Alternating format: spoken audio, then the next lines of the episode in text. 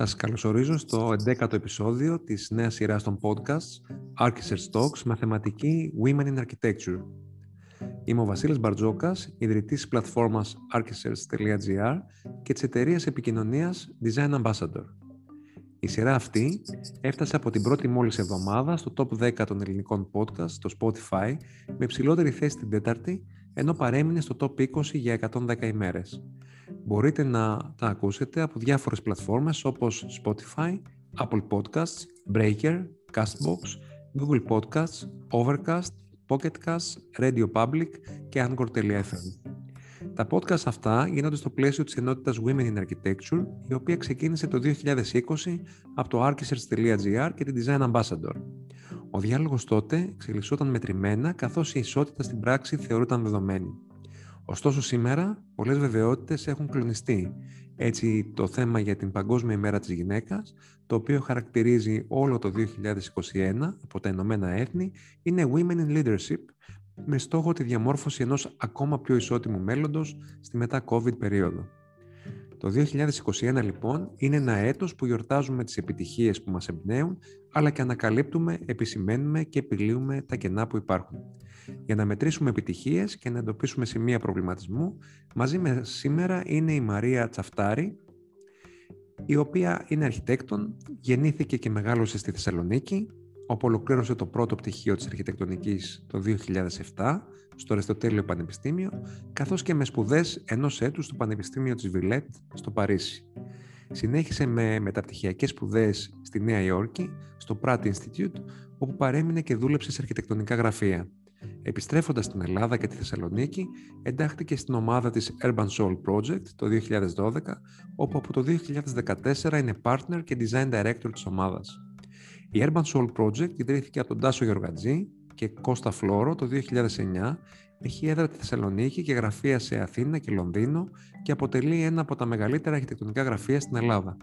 Στο δυναμικό της έχει περισσότερους από 45 εξειδικευμένους επαγγελματίες διαφόρων ειδικοτήτων και προσφέρει υπηρεσίες αρχιτεκτονικής, εσωτερικής διακόσμησης, οικοδομικών αδειών και εγκρίσεων για ξενοδοχεία, γραφεία, εμπορικά και οικιστικά έργα στην Ελλάδα και το εξωτερικό.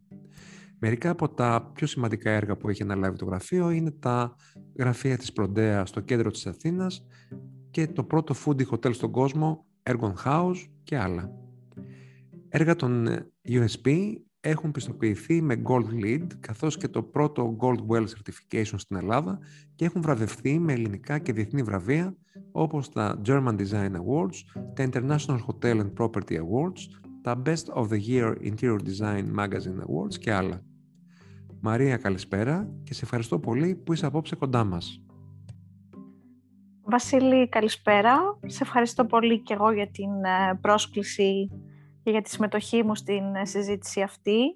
Σε ευχαριστούμε πολύ για την ιδέα και την πρωτοβουλία που έχεις ε, κάθε χρόνο και προκύπτουν πάντα πολύ ωραίες ιδέες από σένα για να τα συζητάμε και να συζητάμε μεταξύ μας και να συζητάμε και να λέμε πράγματα που αφορούν αρχιτέκτονες, ε, άντρες και γυναίκες όλων των ηλικιών, ε, ελπίζοντας ότι βοηθάμε με έναν τρόπο στην εξέλιξη του επαγγέλματος. Σε ευχαριστώ πολύ Μαρία, να είσαι καλά. Ε, πες μας λίγα λόγια για την ιστορία σου και πώς ασχολήθηκες με την αρχιτεκτονική. εγώ είμαι ένα παιδί που ασχολιόταν πάντα με τα εικαστικά και τη ζωγραφική και την τέχνη Έκανα πάντα μαθήματα ε, ζωγραφικής και σχεδίου όσο θυμάμαι τον εαυτό μου από πολύ μικρή. Δηλαδή από τα χόμπι που ξέρεις κάνει κανείς όταν είναι μικρός είναι το, αυτό που μου έμεινε και το έκανα πάντα σε, όλη μου τη, σε όλα μου τα σχολικά χρόνια. Ε, δεν ασχολήθηκα δηλαδή με αθλητισμό και τέτοια πράγματα σχεδόν καθόλου. Ε, δυστυχώς δεν ασχολήθηκα με τη μουσική που θα ήθελα πολύ ε, να το είχα κάνει και το χόμπι μου ουσιαστικά το κράτησα μέχρι αρκετά αργά στη σχολική μου, στα σχολικά μου χρόνια. Ε, και εκεί κάπου στις ε, αρχές του Λυκείου που κάπως και εγώ έπρεπε να ε, σκεφτώ ή να αποφασίσω πώς θα, πώς θα πορευτώ επαγγελματικά.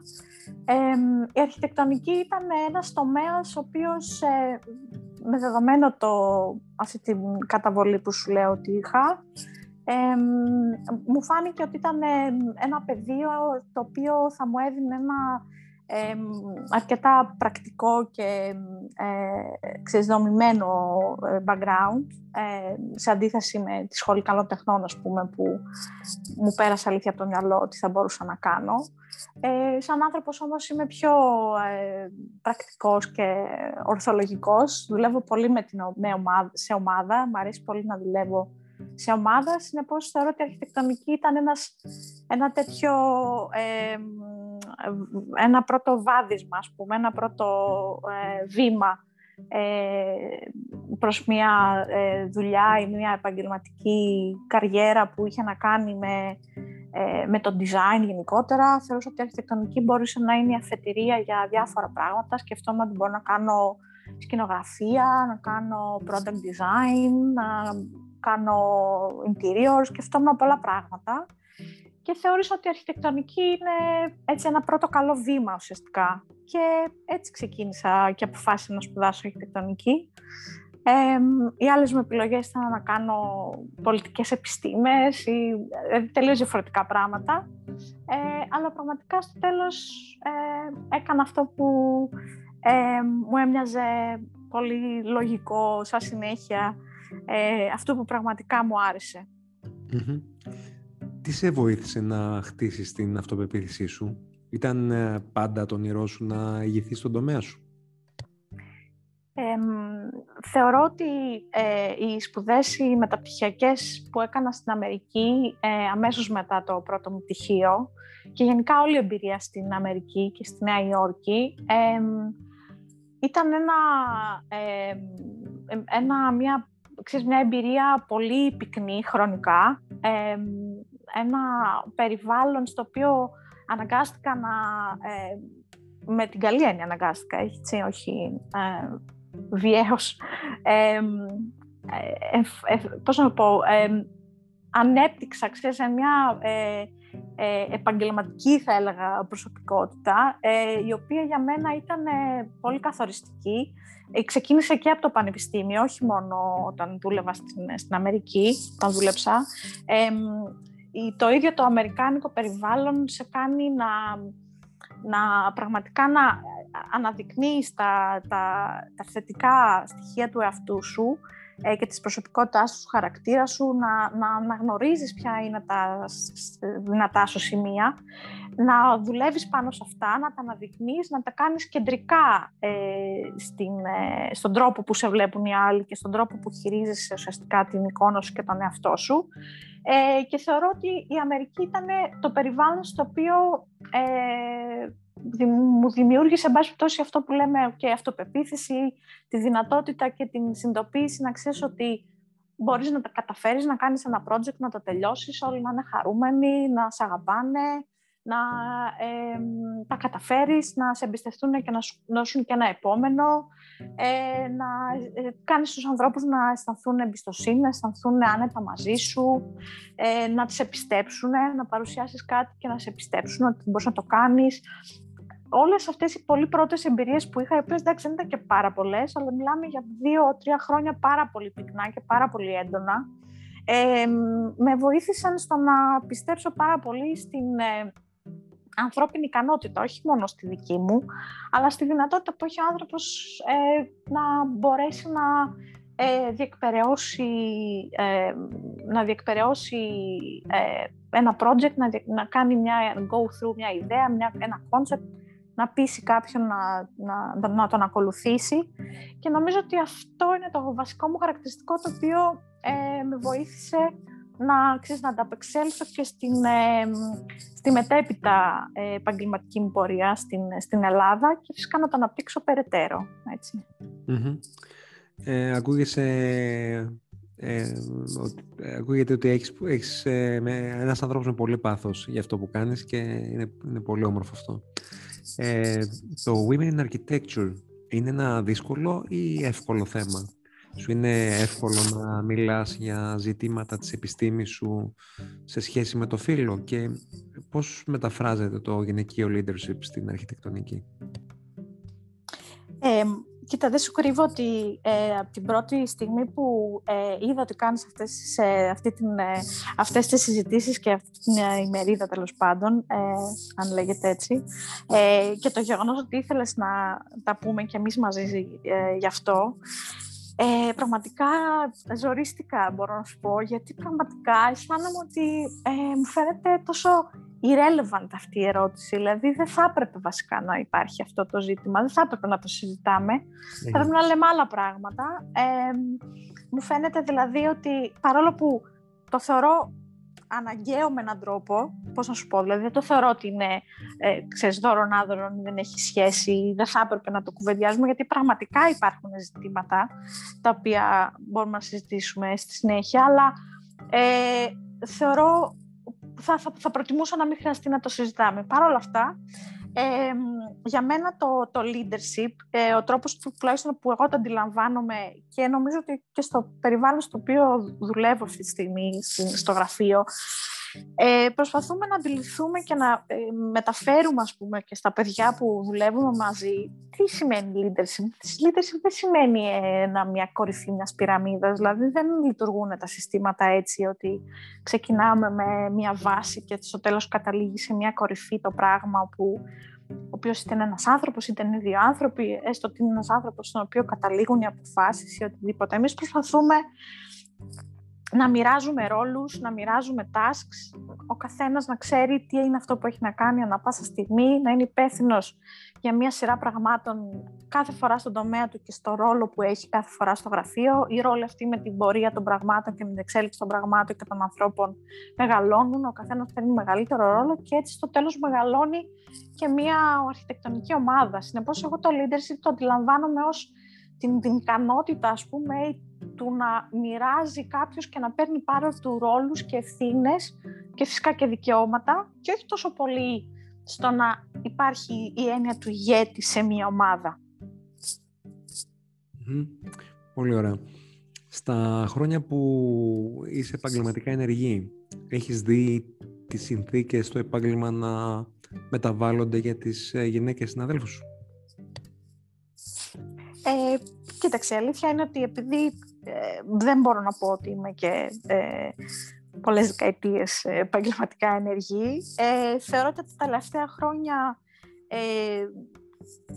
ε, ε, βλέπω όλο και περισσότερο ε, γυναίκες ε, να, να, είναι, να δουλεύουν μαζί, να είναι φυσικά και λίγο μεγαλύτερες από μένα ή λίγο μικρότερες. Βλέπω γυναίκες που μπαίνουν ε, με πολύ κέφι και πολύ μεγάλη ανάγκη ας πούμε και εξέλιξης αλλά και δημιουργίας σε αυτό το επάγγελμα. Ε, δυστυχώς βλέπω, δεν βλέπω και πάρα πολλές γυναίκες που να ε, να λέμε αυτό που λέμε εντός εισαγωγικών ή εκτός εισαγωγικών να ηγούνται ε, γραφείων. Ε, αυτό φυσικά οφείλεται σε πολύ συγκεκριμένους λόγους τους, ε, και ε, κρίνεται από παραμέτρους που ε, θα τις συζητήσουμε φαντάζομαι και, και αργότερα που έχουν να κάνουν με τις, ε, τις δυνατότητες, όχι να τις ικανότητες τόσο πολύ των, των, των γυναικών, αλλά και των δυσκολιών που πρέπει να υπερβούν στην πραγματικότητα για να μπορέσουν να ηγηθούν σε ένα επάγγελμα. Έτσι ακριβώς. Για ποιο λόγο πιστεύεις ότι η ποσόστοση των ε, γυναικών που φοιτούν στις αρχιτεκτονικές σχολές είναι αντιστρόφως ανάλογη με αυτό των γυναικών που βρίσκονται μπροστά στο επάγγελμα. Ε, κοίτα, αυτό πραγματικά είναι μια... Μάλλον πρέπει να είναι ακόμα έτσι η ποσόστοση των γυναικών στις σχολές. Ε, τουλάχιστον όταν ήμουν εγώ φοιτήτρια, σίγουρα ήμασταν ε, περισσότερες οι τα κορίτσια στο πανεπιστήμιο. Εγώ θεωρώ ότι αυτό δεν είναι λίγο πλασματικό γιατί στην πραγματικότητα οι γυναίκες δουλεύουν, παραμένουν στο επάγγελμα ε, στα ίδια ποσοστά. Δεν νομίζω ότι δηλαδή, τουλάχιστον δεν το ξέρω εγώ τόσο πολύ στο περιβάλλον μου, να, να παρατάει κάποιος το αφού έχει σπουδάσει την αρχιτεκτονική και να μην την ασκεί πια. Ασκεί αρχιτεκτονική με έναν άλλον τρόπο ίσως, με παρεμφαρή, σε παρεμφαρείς τομείς, ξέρω εγώ, στις εκδόσεις ή όχι τόσο πολύ στην πρακτική. Πολλές γυναίκες πηγαίνουν, είναι στην εκπαίδευση ε, και στην, ε, στην ακαδημαϊκή, ας πούμε, αρχιτεκτονική και στην πιο θεωρητική. Ε, εγώ θεωρώ ότι απλά οι γυναίκες... Ε, δουλεύουν αρκετά μόνες, δουλεύουν από το σπίτι τους, δουλεύουν σε μικρότερα σχήματα, ε, μια, δυο, τρεις, ξέρεις, με την ομάδα που δουλεύαν στο πανεπιστήμιο ενδεχομένως, ε, μια-δυο φίλες, αλλά και κυρίως δουλεύουν αρκετά μόνες τους στο ελεύθερο επάγγελμα, ας πούμε, αυτοαπασχολούμενες και έτσι ε, φτιάχνουν σχήματα τα οποία είναι πιο διαχειρίσιμα, δεν κάνουν δηλαδή αυτό το μεγαλύτερο βήμα του να κάνουν ένα μεγάλο γραφείο, να το, πρέπει να το τρέξουν, ε, να το στελεχώσουν ε, κλπ. Νομίζω ότι εκεί είναι ότι δεν φαίνονται οι γυναίκες στην αρχιτεκτονικη Ε, επειδή ανέφερες για τα, για, τα γραφεία, μικρά ή μεγάλα, η δημιουργία πιστεύεις ενός μεγάλου γραφείου είναι εξίσου εύκολη για έναν άντρα με μια γυναίκα; Κοίταξε, θεωρώ ότι το μεγάλο γραφείο αυτή τη στιγμή, ανεξαρτήτως ε, χώρας, έτσι, ε, είναι ένα πράγμα το οποίο, ε, επειδή τυχαίνει να είμαι μέλος ενός ε, τέτοιου γραφείου, ε, έχει να κάνει πάρα πολύ και με το κομμάτι της, του business, το οποίο ε, δεν το βάζουμε και πολύ συχνά ε, στο, στην εξίσωση αυτή που συζητάμε ε, σχετικά με το οφείλο, ας πούμε, στην αρχιτεκτονική. Δηλαδή, μια γυναίκα, ε, ε, μάλλον να το πω διαφορετικά, για να γίνει ένα μεγάλο γραφείο χρειάζονται πάρα πολλοί ρόλοι. Θέλω να πω, δεν είναι μια δουλειά ε, που είναι ένας μοναχικός καβάλαρης και είναι από πίσω του, ας πούμε, 50 άτομα ή οτιδήποτε. Ε, ε, έχω την εντύπωση ότι μια γυναίκα δεν, καμιά φορά, δυστυχώς, δεν έχει αυτή τη φιλοδοξία της μεγάλης ομάδας, τη φοβίζει με έναν τρόπο. Ε, θεωρεί ότι δεν μπορεί να το καταφέρει με την έννοια ότι βάζει πάντοτε και το ζήτημα της, της οικογένειας μέσα, βάζει το ζήτημα ότι οκ, δεν μπορώ ας πούμε να λείπω πολλές ώρες, δεν μπορώ να έχω όλη αυτή την αφοσίωση που χρειάζεται, η αλήθεια είναι η, ένα μεγάλο γραφείο. Δεν βάζω το θέμα της οργάνωσης μέσα, αλλά βάζω το θέμα της αφοσίωσης αρκετά. Της, δηλαδή της, του, του σημαντικού και ελεύθερου χρόνου, της μείωσης βασικά του ελεύθερου χρόνου, εις βάρος ε, της ε, επαγγελματικής ε, ε, εξέλιξης, ας πούμε, σε ένα μεγάλο Ο υποψήφιος πελάτης ε, ακούει σήμερα καλύτερα έναν άντρα αρχιτέκτονα. Ε, όχι, εντάξει, δεν νομίζω ότι υπάρχει αυτό το, αυτό το ζήτημα. Ε, σίγουρα όμως έχει να κάνει με με, με τη χημεία που έχεις με έναν άνθρωπο, με, με έναν πελάτη στην προκειμένη, ε, έχει να κάνει και με το skill, το skill set, δηλαδή την, το, την, το πακέτο των, ε, των ας πούμε, ικανοτήτων που έχεις ε, όσον αφορά ε, την εξέλιξη ενός project, την διαχείριση του, του ανθρώπου που έχεις απέναντί σου, δηλαδή έχει να κάνει και με το πόσο ε, πέρα του να ε, σκεφτείς ή να σχεδιάσεις κάτι ωραίο ή να προτείνεις ή να αντιληφθείς το τι μπορεί να θέλει αυτός ο άνθρωπος απέναντί σου, έχει να κάνει φυσικά και με το πώς θα διαχειριστείς μια σχέση, γιατί απο, ε, δημιουργούνται σχέσεις μεταξύ των, των πελατών και των αρχιτεκτών, είτε πρόκειται για ιδιωτικά έργα, είτε πρόκειται για μεγαλύτερα έργα, ξεκάθαρα. Ε, οπότε θεωρώ ότι έχει να κάνει ε, τελείως με το πόσο, κατά πόσο είσαι άνθρωπος ο οποίος ε, μπορείς να εμπνεύσεις εμπιστοσύνη και να εμπνεύσει ε, στον άλλον ότι οκ, είμαι σε καλά χέρια ή ο άνθρωπος αυτός καταλαβαίνει τι θέλω και θα το κάνει, με νιώθει. Δηλαδή το αντιμετωπίζουμε αυτό το πράγμα κατά κόρον, όπως ξέρεις, στο, στη δουλειά και στο γραφείο.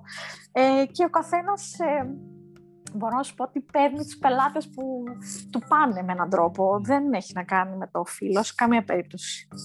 Πολύ σωστά.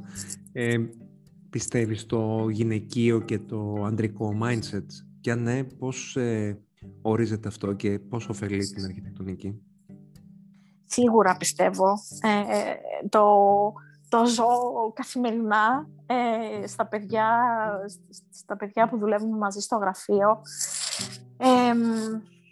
πραγματικά νομίζω ότι είναι έως και σχεδόν επιστημονικά αποδεδειγμένο, είμαι σίγουρη γι' αυτό.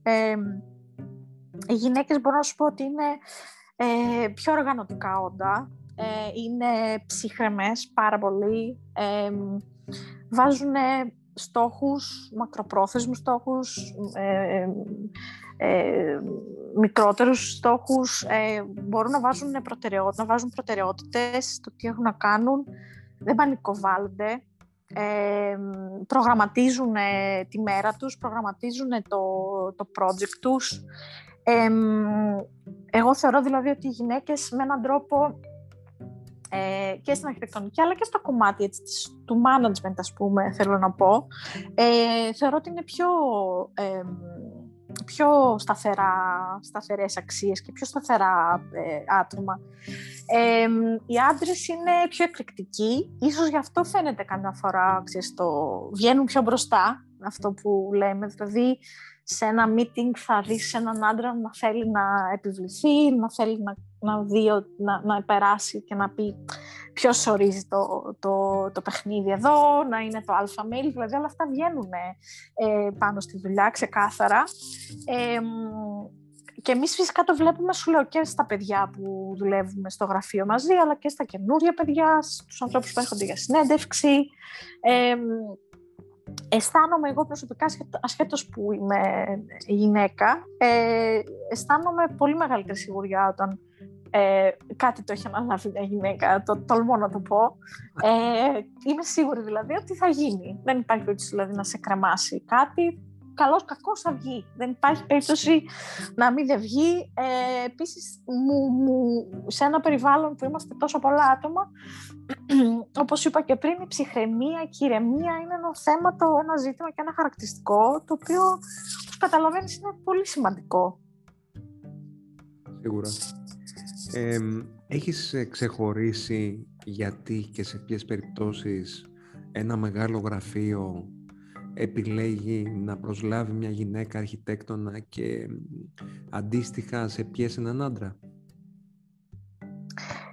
Ε, κοίταξε, στο θέμα των, ε, των προσλήψεων θα σου πω ότι πλέον εμείς τουλάχιστον, ε, θα μιλήσω για τη δική μας εμπειρία, ε, ε, όταν κάνουμε συνεντεύξεις, ε, κοιτάμε δύο πράγματα. Κοιτάμε πρώτον, ε, πρώτον ε, έχοντας φυσικά μια θέση στο μυαλό μας, κατά πόσο το άτομο που έχουμε απέναντί μας ε, μας, ε, μας εμπνέει σε σχέση με τις ικανότητές του ή αισθανόμαστε ότι μπορεί να ανταποκριθεί σε ένα ρόλο. Ε, αισθανόμαστε δηλαδή ότι μπορεί να ε, εξυπηρετήσει το σκοπό ή το, τουλάχιστον τον πρώτο σκοπό, έτσι, γιατί ποτέ δεν ξέρεις πώς εξελίσσεται κανείς, ε, τον πρώτο σκοπό που, για τον οποίο έχουμε συναντηθεί. Ε, ε, εμείς ε, στο μέγεθος αυτή τη στιγμή που, που είμαστε, σαφώς και δεν κοιτάμε το, το φύλλο που, του ανθρώπου που έχουμε απέναντί μας. Ε, κοιτάμε φυσικά μόνο την εμπειρία του, δηλαδή είναι καθαρά, τα, καθαρά επαγγελματικά τα, τα κριτήρια με τα οποία ε, βλέπουμε και αξιολογούμε έναν άνθρωπο. Ε, και φυσικά όμως κοιτάμε την προσωπικότητα και το, το χαρακτήρα και την, την προσωπικότητα θα έλεγα, ίσως περισσότερο το χαρακτήρα, δεν μπορείς να το αντιληφθείς τόσο εύκολα με μια-δυο συνεντεύξεις, αλλά για μας είναι περισσότερο σημαντικά τα στοιχεία που σου περιέγραψα πριν, δηλαδή πόσο κάποιος είναι team player, πόσο είναι, ε, είναι διαθέσιμος ας πούμε, να, κάνει, να κάνει την ε, υπέρβαση του εγώ του ή την υπέρβαση του εαυτού του για να ενταχθεί σε μια ομάδα, πόσο θέλει να βάλει βασικά τις ικανότητες και τις ιδιότητες, τις, τις ικανότητες που έχει υπέρ μιας ομάδας. Ε, νομίζω ότι έτσι ε, τα, βλέπει, τα βλέπουμε από την πλευρά του, ε, του, του ανθρώπου που ψάχνει κόσμο, ξέρεις. Ε, αν υποθέσουμε ότι σήμερα γυρνάμε το χρόνο πίσω, ε, θα έκανες πάλι τις ίδιες επιλογές; Κοίταξε, ε, με δεδομένο ότι θεωρώ ότι έφυγα λίγο νωρίς από την Αμερική, δηλαδή ε, κάπως, ε, θα το πω λίγο λαϊκά, ξέρεις, μάσησα σε κάποια φάση και αποφάσισα ότι θα γυρίσω στην Ελλάδα. Ε, θεωρώ ότι μέχρι μετά από εκεί όλες μου οι επιλογές μου βγήκαν πολύ καλές. Δηλαδή το γεγονός ότι εντάξει, δούλεψα για ένα χρόνο μόνη μου και πραγματικά ήταν και πάνω στην κρίση εκεί το 10-11 και δεν μου βγήκα καθόλου σε καλό. Δηλαδή σχεδόν ήμουν είχα πέσει σε κατάθλιψη, ας πούμε. Δεν, δεν, δεν... Είμαι, όπως σου είπα και πριν, δουλεύω, μου αρέσει να δουλεύω σε ομάδα, δηλαδή μπορώ να φανταστώ τον εαυτό μου να δουλεύω μόνη μου. Ε, το γεγονός δηλαδή ότι ένα μεσημέρι αποφάσισα ότι θα στείλω ένα βιογραφικό στην Urban Zone Project, νομίζω ότι ναι, μου έχει βγει σε καλό γενικά. Πολύ ωραία. Ε, το, να περάσουμε λίγο τώρα στο κίνημα Me Too και όλα αυτά που ακουμε Ε, ποια είναι η δική σου άποψη σε αυτό το θέμα και τι ελπίζεις να αλλάξει μέσα, μέσα από αυτό; Κοίταξε, εγώ θεωρώ ότι αυτό είναι μια ε, απόρρια ε, και ένα φαινόμενο, ας πούμε, μάλλον, ε, καλύτερα, ε, μιας, μιας κατάστασης που πάντα η, εξουσία πρέπει να εκφράζεται με, έναν τρόπο, με κάθε τρόπο. Δηλαδή, κάθε άνθρωπος, άσχετα που άντρας, γυναίκα, αλλά εν πάση περιπτώσει στην προκειμένη περισσότερα, τα περισσότερα φαινόμενα ήταν από, ε, από άντρες, ας πούμε, ως ε, ε θύτες. Ε, θεωρώ ότι γενικά ο, το άνθρωπος είναι ένα πολύ αδυναμόν και ε, κάθε φορά που έχει μια εξουσία στα χέρια του κάθε είδους, κάθε περιβάλλον, είναι η ανθρώπινη αυτή ας πούμε αδυναμία ότι την εκφράζει. Ε, την εξουσία του και θέλει να επιβάλλει ε, θέλει να πάρει αυτό που ε, περισσότερα από αυτό που του ανήκουν εν πάση και νομίζω ότι ε, δυστυχώς είναι φαινόμενα τα οποία βασίζονται και είναι τόσο πολύ συνδεδεμένα με την ε, ανθρώπινη αδυναμία που ε, θα υπάρχουν, υπήρχαν πάντα και μάλλον θα υπάρχουν πάντα. Απλά η σημερινή, η σημερινή, το σημερινό, η σημερινή ας πούμε, φάση με, το, με τα social media και με την ευκολία με την οποία μπορεί ε, να συσπηρωθεί ε, τόσο το κίνημα όσο και η, τα θύματα ε, κάνουν ένα bottom-up σύστημα το οποίο εμφανίζεται και έρχεται να, να, να διεκδικήσει ας πούμε, και να εμφανιστεί και να ζητήσει δικαιοσύνη. Και ε, πιστεύω ότι στο τέλος ε, είμαστε όλοι κερδισμένοι από αυτό, είτε είμαστε συνολικά ενώ, γιατί μπορεί εμείς να, να μην έχουμε υπάρξει θύματα, αλλά ε, είναι σαφώς ε, μια υγιέστερη κοινωνία το να, να μην είναι η κόρη σου ή η αδερφή σου ή φίλοι σου και στη θέση κα, κανενός, ας πούμε. Ε, πώς θα συμβούλευες τις νέες συναδέλφους σου, φοιτήτριες, ε, ε, να προστατεύσουν τον επαγγελματικό ρόλο, το φίλο και τον χαρακτήρα τους; Κοίταξε, εγώ θεωρώ ότι ε, αυτό λίγο το ορίζεις και εσύ με έναν τρόπο, κάθε ένας για τον εαυτό του, ε, ορίζει πώς θα ε, μπει σε μία σχέση και πώς θα εμφανιστεί σε μία σχέση, δηλαδή πώς θα προσδιορίσεις ε, τον, τον ρόλο σου και τη θέση σου. Ε, θα, θα θεωρώ ότι το ζήτημα του φίλου δεν πρέπει ποτέ να είναι κεντρικό ζήτημα σε μία σχέση, με επαγγελματική μιλάω, μιλώ φυσικά. Ε, συνεπώς, όσο δεν το κεντροποιείς εσύ και δεν ορίζεις, δεν ορίζεσαι ως ε, ε, γυναίκα ε, άτομο σε μια σχέση και απλά είσαι ένα από τα δύο μέρη, τόσο περισσότερο βγάζεις αυτό το, την παράμετρο από, την, από τη συζήτηση και από την εξίσωση.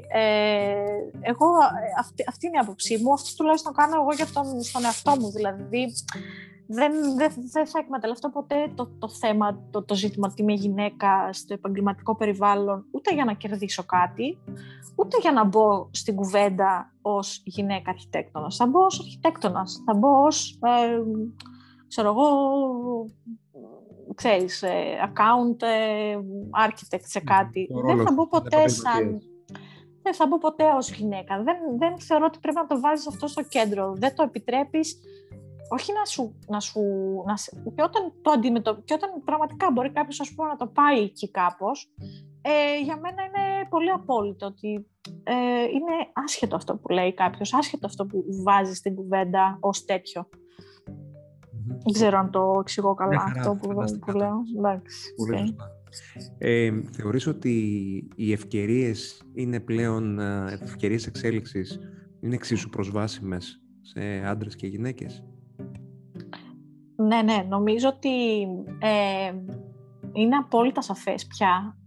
Ε, ε, ότι όλα είναι θέμα ε, κανοτήτων και το τι βάζεις στο τραπέζι. Ε, όσο βάζεις ε, την ικανότητά σου ή το χάρισμά σου, ε, ένα χαρακτηριστικό που μπορεί να έχεις ε, σαν άνθρωπος και σαν επαγγελματίας στο τραπέζι και το, το δηλώνεις, το, το, το, το καλλιεργείς, το εξελίσσεις, το προσφέρεις, ξέρεις.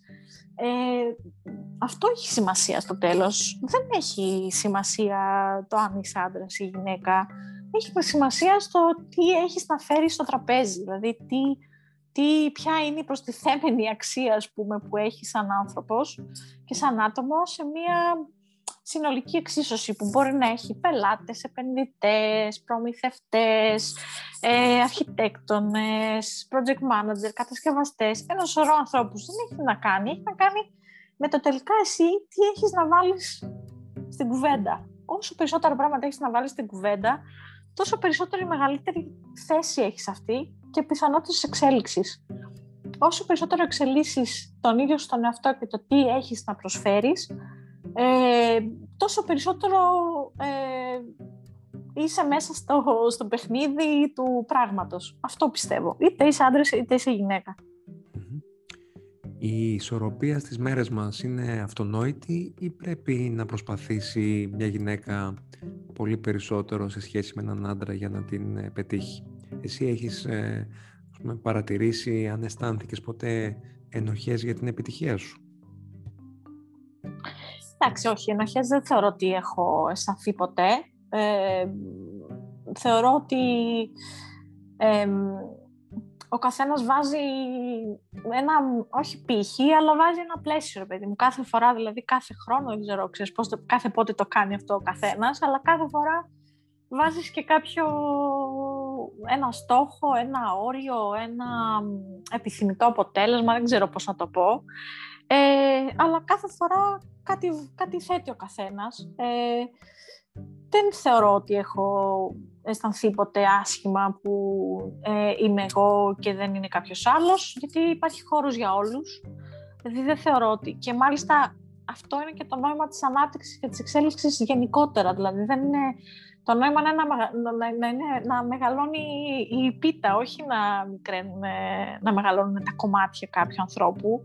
Ε, συνεπώς, αυτό σκεφτόμαστε κι εμείς, νομίζω, και στο γραφείο με, τα, με τους υπόλοιπους. Προσπαθούμε κάθε φορά να, να μεγαλώνουμε αυτό που έχουμε να προσφέρουμε συνολικά σαν, σαν, σαν γραφείο και σαν επαγγελματίες και κάθε φορά να μπορούμε να υπάρχει χώρος να μπαίνουν κι άλλοι, δηλαδή να μπαίνουν κι άλλοι άνθρωποι μαζί μας σε όλα τα επίπεδα που δουλεύουμε.